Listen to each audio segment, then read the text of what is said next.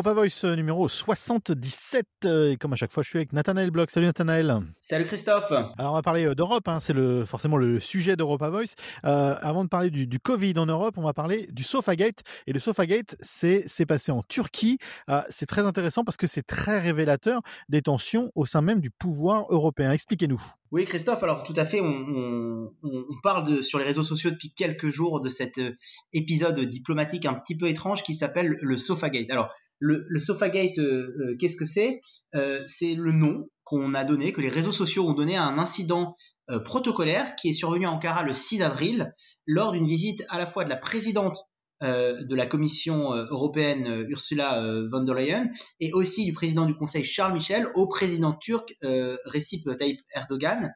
alors qu'est-ce qui s'est passé pendant cette visite protocolaire? Eh ben tout simplement, on a vu sur des images qui ont tourné en boucle sur les réseaux sociaux que euh, le président turc a réservé un siège euh, à côté de lui et que c'est Charles Michel qui s'est assis directement à côté du président turc et que euh, la présidente de la Commission européenne, Ursula von der Leyen, a été, je le mets entre guillemets, reléguée à ne s'asseoir qu'à quelques mètres de ces deux personnes en face du président chef pardon de la diplomatie turque et donc donnant l'impression d'être à l'écart finalement de cette rencontre au sommet entre Erdogan et euh, Charles Michel. Euh, et donc, qu'est-ce qu'on pourrait dire sur le, le protocole de tout ça? Qu'est-ce que le protocole aurait dû dire? Parce qu'on sait que la Turquie, c'est un pays qui, qui, est, qui, est, très très très protocolaire. qu'est-ce que qu'est-ce que le protocole aurait dû faire? Alors, Christophe, c'est moins du côté du protocole euh, turc en, en soi, euh, parce que le protocole turc, euh, comme dans chaque visite officielle, ben, c'est validé par les contreparties qui vous rendent visite, c'est-à-dire que la Turquie avait envoyé aux instances de l'Union européenne le protocole en question, mais du côté euh, euh, de l'Union européenne, où effectivement on a, euh, si, je puis dire ainsi, une hiérarchie des normes, en tout cas une hiérarchie des, du, du, protocole euh, dans ce cas-là, où à la fois vous avez le président ou la présidente en l'occurrence de la Commission européenne et le président du Conseil. Et alors, en fait, euh, et c'est euh, notre trublion européen Jean Quatremer qui l'a très bien dit dans un dans un article pour Libération de, de cette semaine.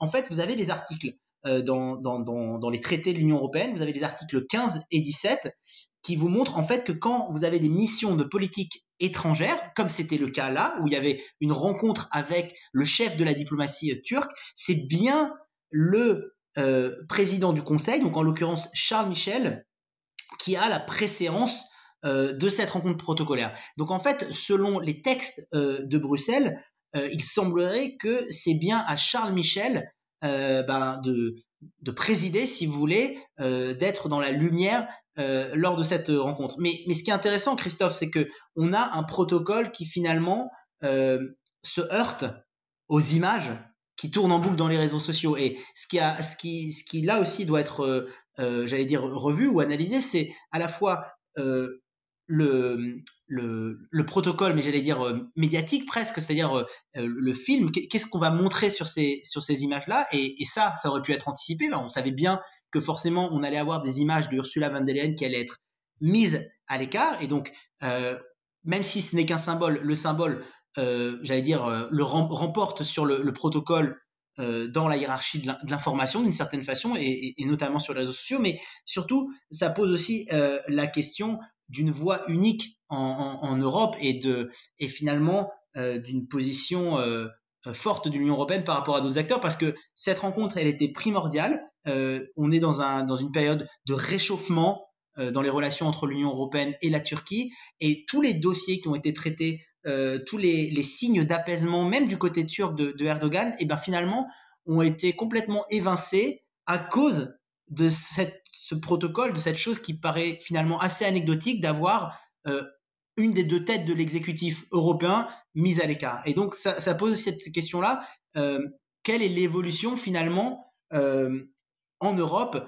de cette rivalité entre président de la Commission et président du, Conseil. Est-ce qu'on va vers une fusion? Est-ce que c'est toujours euh, un projet qui est dans les tuyaux? C'est quelque chose qui avait été discuté en, en, en, 2017 et puis euh, un petit peu mis de côté parce que euh, forcément personne ne veut euh, laisser de, terrain à l'autre, mais voilà, ça pose vraiment cette question-là de finalement, on a des avancées sur le terrain diplomatique entre la Turquie et l'Union européenne, et puis tout ça est balayé à cause de broutilles protocolaires. Est-ce qu'on sait ce qu'ont dit les deux protagonistes euh, donc euh, Ursula von der Leyen et, Charles Michel? Est-ce qu'on sait, est-ce qu'il y a eu des commentaires là-dessus Est-ce qu'on essaie de balayer ça sous le tapis et, d'avancer? Euh, Non, non, non. Il y a eu des, il y a eu des, il y a eu des commentaires. Il y a eu des. Il, va y avoir d'ailleurs. Hein, les deux protagonistes vont se vont se rendre devant le, les parlementaires le, la semaine prochaine, le 26 avril, ben, pour un petit peu s'expliquer et puis pour pour peut-être crever l'abcès de cette encore une fois de cette imbroglio euh, protocolaire. Mais non, mais en fait, si vous voulez, de, chaque côté, euh, on, interprète le traité euh, à sa façon. par exemple, Charles Michel, lui reconnaît que il y a quelque chose, et je le cite, hein, il y a quelque chose de regrettable de la situation, et il avait décidé de ne pas l'aggraver, de ne pas en faire un incident public et de privilégier en ce début de rencontre la substance de la discussion politique, je le cite toujours, que nous allions entamer, Ursula et moi, avec nos autres. Donc, vous voyez, du côté de Charles Michel, on, est conscient que euh, au niveau du symbole, euh, ben, il y a quelque chose qui a, euh, qui a fait mouche, mais que l'idée c'était pas de finalement de, le montrer à des, à des, à des, millions de, spectateurs potentiels, mais ce qui en fait arrivé Christophe. Et puis par contre, du, côté de la, de, la, présidente de la Commission européenne et surtout de son entourage, non, non, on n'en démord pas. et on parle véritablement d'une d'une humiliation euh, de Charles Michel par rapport à, euh, à, Ursula euh, von der Leyen, qui a dit, là encore je, la cite, qu'elle ne tolérerait pas qu'une telle situation se reproduise.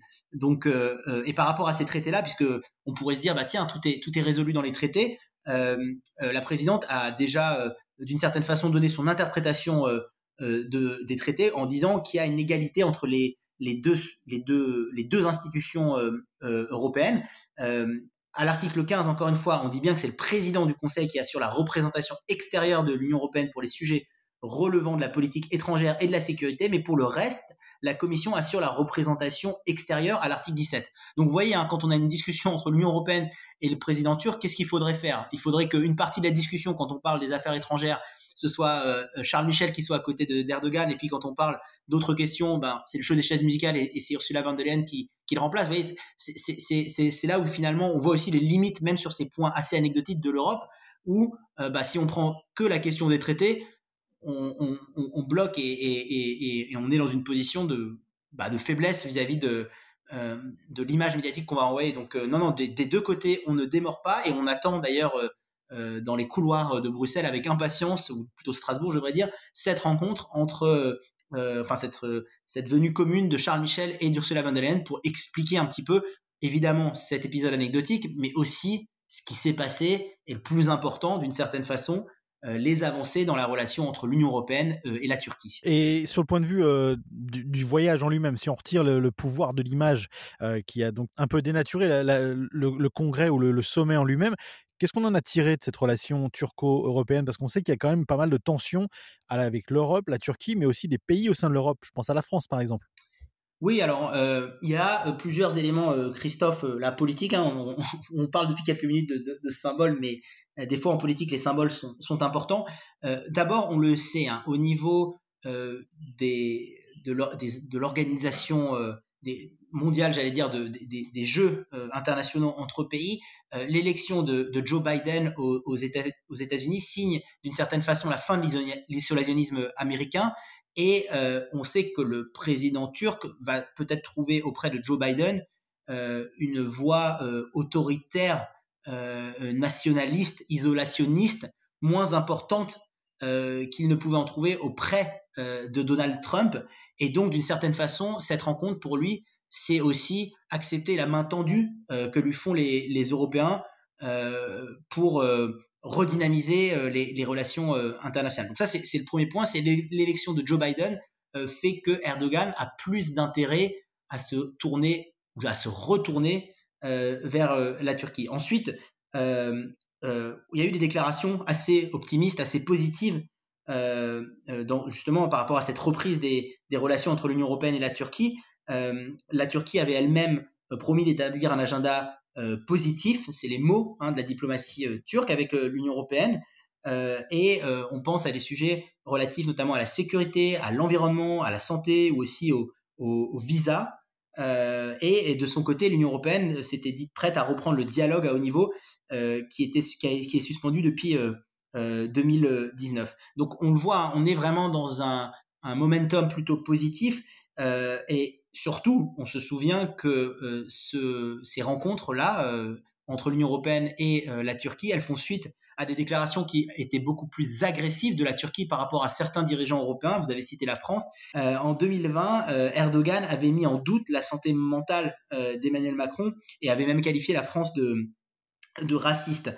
Donc on, voit, hein, on est, et c'est là où c'est dommage aussi que le, que le symbole l'emporte, c'est qu'on est peut-être dans une phase de reprise du dialogue entre l'Union européenne et la Turquie. Alors encore une fois, là, on est à la première étape de ce sommet. Maintenant, reste à voir comment ça va se décliner euh, dans les prochains jours. Et j'ajouterai juste sur ce terrain euh, qu'il y a de toute façon des signes plutôt positifs, euh, j'allais dire pratiques, qu'on peut voir, puisqu'il il y a un opposant de longue date qui vient d'être libéré là en Turquie. Et puis surtout, il y a des, des, dialogues, un dialogue qui est repris par rapport à, à l'arrestation d'un ressortissant français qui s'appelle Fabien Azoulay, qui est dans les geôles turcs depuis 4 ans euh, euh, euh, qui subit des actes de torture, des sévices, des humiliations. Enfin, on, est dans un moment aussi où le président turc va devoir faire des gestes pour calmer aussi l'ire des Européens par rapport au traitement de certains ressortissants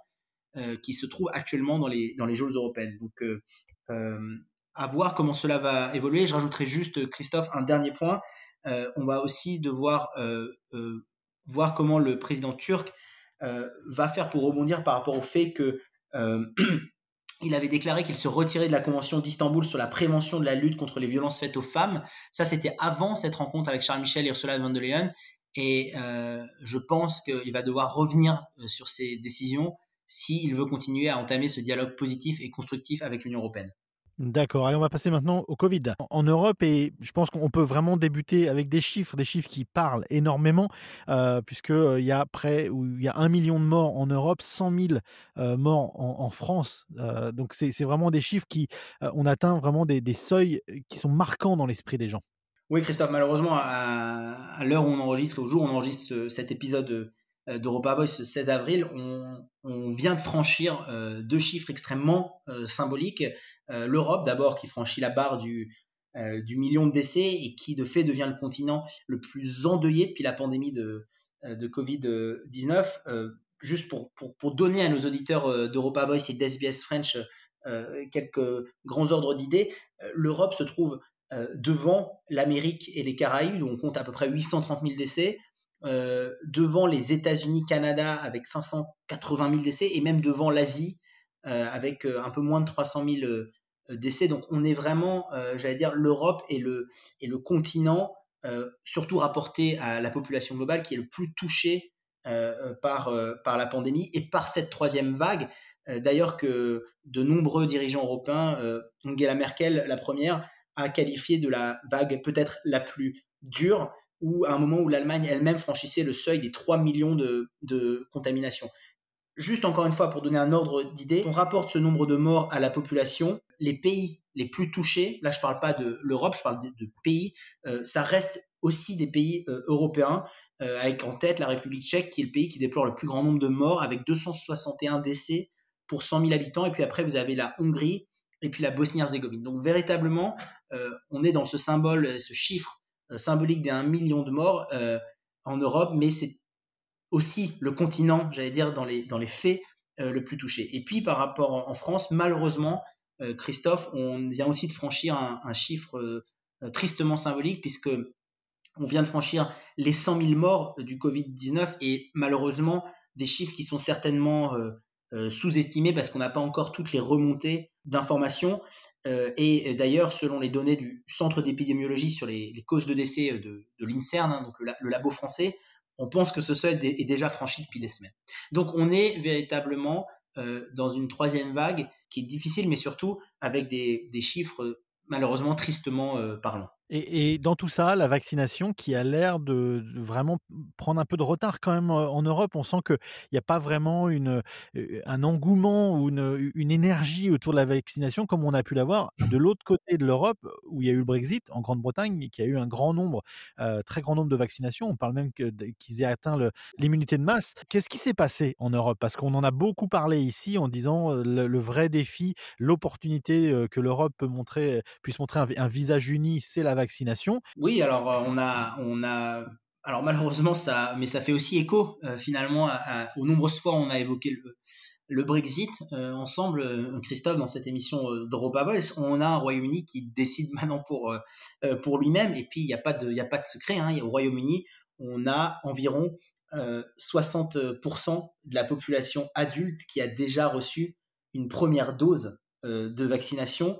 Euh, et donc, on a un Royaume-Uni qui se déconfine euh, progressivement. Euh, on a tous maintenant en, tête ces images des pubs à Londres qui ont attendu minuit une pour réouvrir et accueillir les premiers clients. Donc, je crois que, mais, ça, tout le monde en est conscient, Christophe, c'est qu'on on sait que la vaccination et une augmentation de la vaccination va forcément augmenter euh, le nombre de personnes immunisées et donc euh, le retour à la vie euh, normale. Et ce qui est d'ailleurs intéressant et, ce qui montre que finalement les pays européens, c'est pas tellement un manque de volonté qu'un manque de moyens sur cette question-là, c'est que même en France, on a plusieurs voix qui disent qu'il faut espacer les doses entre la première injection et la deuxième injection. Donc alors, vous allez me dire, mais ça peut sembler contradictoire. En fait, non, pas du tout. Il y a un objectif qui est clair, c'est que ça permet juste de vacciner davantage de personnes. Et que même si on n'est pas totalement immunisé avec une seule dose, eh ben, on a quand même euh, plus de résistance euh, au virus. Et donc, comme on a pris beaucoup de retard, vous avez par exemple l'Académie qui propose d'allonger à six mois le délai entre deux doses de vaccin. Ce qui permet, alors d'un certain côté, encore une fois, bah, ça veut dire que vous êtes vacciné complètement, vous avez reçu vos deux doses, que euh, plus tard, puisqu'il va attendre six mois, mais que dans cet intervalle, vous pouvez inoculer davantage de doses à un nombre plus important de personnes dans la population et donc commencer à créer cette immunité de masse, ou en tout cas ces premières résistances. Donc vous voyez, on est conscient, euh, juste ça illustre quoi? Ça illustre qu'on est conscient en Europe et en France euh, bah, du lien entre une vaccination massive et un retour à la vie normale, mais simplement qu'on pêche par manque de, de moyens, d'organisation et de, et de plein d'autres choses dont on a déjà parlé dans, cette émission d'Europa Voice. Et, au sortir de tout ça, euh, parce qu'on l'a vu aussi en, Australie, il y a eu des couacs sur le vaccin AstraZeneca. Euh, qu'est-ce qui se passe en Europe euh, sur les vaccins en eux-mêmes? Parce qu'il y a quand même un florilège de vaccins disponibles pour, les Européens, mais c'est vraiment cette situation où on peut bah, pas forcément fournir un vaccin pour tout le monde tout de suite. Non, alors vous avez, vous avez toujours la même règle hein, qui n'a pas changé, Christophe, sur la, la, répartition des doses entre les États membres. Elle est assez simple et assez, euh, j'allais dire, équitable. C'est chaque État membre a droit à une part du stock qui est constitué par la Commission européenne, qui est proportionnelle à sa population. si on reprend l'exemple euh, de la France, nous, on devrait être à peu près à, à 15%, euh, euh, puisqu'on représente 15% de la population, donc environ, je dis bien environ 250 millions euh, de doses au total. Euh, voilà, c'est-à-dire que sur le principe, c'est clair, ça marche. Après, c'est simplement, encore une fois, qu'on prend des retards euh, de, fabrication parce que vous avez euh, des problèmes dans les usines ou enfin des, contingences, j'allais dire, propres à la production qui font que ça prend du retard. Puis après, vous avez surtout eu aussi, euh, Christophe, ces dernières semaines, le, retournement par rapport au vaccin AstraZeneca, Zeneca, où bah, on, le, on le conseille, puis finalement on le déconseille au moins de 50 ans. Euh, donc d'abord, ça crée de la défiance au sein de la population et on l'a vu hein, en France, on s'est retrouvé dans une situation assez buesque où on avait du mal à remplir les, rendez-vous de vaccination. Alors heureusement, vous avez même des initiatives euh, euh, privées, je pense à Vitmadose, qui justement vous fait un mapping exhaustif de là où vous pouvez trouver des places pour vous faire vacciner et donc un petit peu éviter qu'il y ait des, du, gâchis de, vaccination. Mais vous avez d'abord cette défiance qui a été créée au sein de la population et puis, de fait, euh, vous vous privez euh, d'un nombre important de vaccins qui avaient été prévus, qui ont été achetés. Et donc, forcément, ça, ça prend du retard. Donc, vous voyez, c'est, encore une fois, on n'est pas dans un manque de volonté euh, politique. On est simplement bah, face à des contingences, des fois qui sont bah, liées aux politiques publiques qui ont été choisies par le gouvernement Macron, mais aussi des fois qui sont simplement liées à des hésitations par rapport à des risques bah, notamment ce qui s'est passé avec l'AstraZeneca. Après, encore une fois, dans la volonté, on est toujours dans cette volonté politique aussi de tout rouvrir progressivement. Il y a des signes encourageants. on a quand même une accélération de la campagne de vaccination en France. On a ce qu'on appelle des vaccinodromes. Mais là aussi, hein, il y a une hésitation. Rappelez-vous-en, euh, Olivier Véran d'abord voulait absolument pas qu'il y ait de vaccinodrome, c'était hors de question. Puis maintenant, on parle de ces, grands ensembles où on vaccine la population, donc vous avez ça. Et puis vous avez aussi un agenda. Il faut, encore une fois, et là c'est plus sur le terrain symbolique, mais comme vous avez une défiance grandissante de la population, vous devez aussi opposer à cette défiance grandissante des signes euh, d'espoir par rapport à une réouverture. Et je pense notamment euh, la réouverture des lieux culturels, des terrasses, de la restauration, où ça permet de fixer un cap, un objectif euh, fin du printemps, bah, pour que voilà, pour encourager, euh, pour donner finalement des, gages à, euh, à, la population pour qu'ils aillent se faire vacciner. Est-ce que vous pensez, et on va conclure là-dessus, mais est-ce que vous pensez que les choix stratégiquement faits causent aujourd'hui des problèmes? Je, je, m'explique. premier confinement, au sortir du premier confinement, à peu près 30 000 morts en France. D'accord? On, on, on, avait atteint le chiffre de 30 000 morts. On réouvre progressivement, on, essaye de maintenir et contenir les, vagues successives. Mais aujourd'hui, on atteint 100 000 morts. C'est-à-dire qu'en fait, depuis la fin du premier confinement, il y a eu 70 000 morts en plus. Est-ce qu'aujourd'hui, cette politique, c'est juste, il faut avoir un aveu de dire que c'est pas forcément marché quand on voit que d'autres pays, je dis pas forcément l'Australie, mais il y a la Thaïlande, il y a plein d'autres pays qui ont tout fermé et le chiffre des morts n'a simplement pas explosé. Alors, il y a, y a plein de choses, Christophe. Euh, euh, enfin, il y aurait plein de choses à dire euh, sur cette, encore une fois, sur cette très bonne question.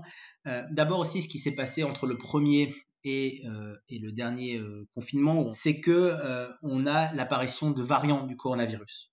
C'est-à-dire que vous lancez des vaccins, vous lancez des chaînes de production par rapport à certains vaccins, mais dans l'intervalle, vous avez des variants où les vaccins que vous avez mis sur le marché ben, ne sont plus efficaces ou ne sont pas aussi efficaces. Je vous donne juste un exemple par rapport aux variants sud-africains et par rapport à la France, parce que quand on pense France, il faut aussi penser France dans sa globalité avec nos, territoires d'outre-mer. C'est qu'à La Réunion, euh, par exemple, euh, on avait dès le début absolument pas AstraZeneca parce que avec la proximité de l'Afrique du Sud, on savait que le vaccin n'était pas efficace. Donc on avait une vaccination qui était entièrement Pfizer. Mais ça, vous pouvez l'ajuster comme ça euh, sur de manière sporadique. Vous ne pouvez pas du jour au lendemain changer ça sur l'ensemble d'un territoire. Et c'est ce qui se passe avec l'AstraZeneca en France, où c'est compliqué de changer une politique par rapport à l'approvisionnement en vaccins, par rapport à ce qui a été prévu sur 70 millions de personnes. Donc vous avez l'apparition de ces nouveaux variants.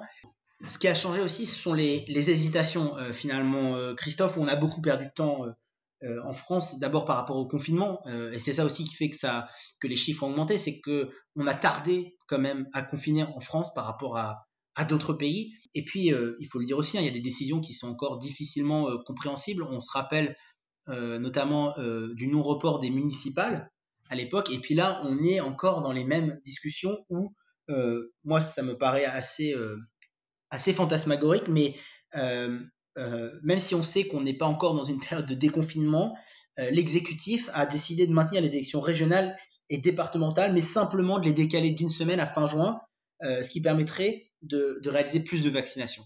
Et voyez, dans ces décisions-là, c'est là où on se dit, mais euh, voilà, moi je ne suis pas là pour juger la politique du, gouvernement Christophe, mais soit on considère qu'il nous faut plus de temps pour vacciner, et donc c'est pas une semaine en plus qui va faire la différence, soit on considère qu'on n'a pas besoin de plus de temps. Et donc à chaque fois, c'est ça aussi, je crois, qui a, fait la différence entre la France et d'autres pays, euh, c'est qu'on mettait beaucoup de temps à décider pour ce, genre euh, de choses, mais surtout qu'on prenait pas forcément les bonnes décisions. Et je suis pas sûr qu'après euh, le maintien des, municipales l'année dernière, on soit véritablement euh, en mesure de se dire qu'on décale les régionales et les départementales que d'une semaine.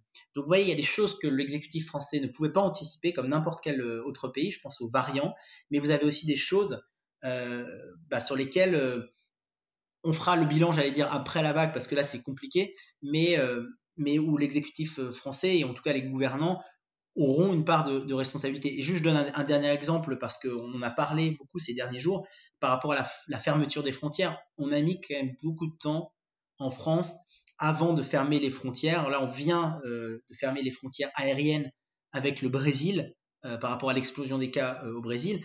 Mais malgré cette fermeture des frontières, on n'a pas encore un dispositif de quarantaine à la hauteur pour l'arrivée des voyageurs comme et là je reprends l'exemple australien, comme on l'a eu en Australie. et donc ça aussi. Oui, les Britanniques, hein, c'est à côté. Hein. Les Britanniques, c'est la même chose. Hein. Ou, les Britanniques, effectivement. Donc, vous voyez, il y a quand même une, il y a quand même après des décisions qui devront être expliquées, mais, mais je crois que c'est pas le moment parce que c'est difficile pendant une crise, et je sais de quoi je parle, mais c'est difficile de, de, faire ce bilan pendant la crise. Mais après, voilà, il faudra tirer les leçons de pourquoi il y a eu cette gestion-là. Mais de la même manière, hein, si je prends l'exemple australien, euh, est-ce que euh, ça valait la chandelle d'avoir une telle euh, restriction de liberté pendant des mois et des mois? Vous voyez, c'est il faudra tirer les leçons à la fois de, choses qui semblaient ne pas marcher, mais aussi de choses qui semblaient marcher par rapport au prix que ça a coûté, et notamment tous les sujets de, de santé mentale, etc. Affaire à suivre donc. Affaire à suivre, Christophe. Merci Nathanaël. Merci Christophe.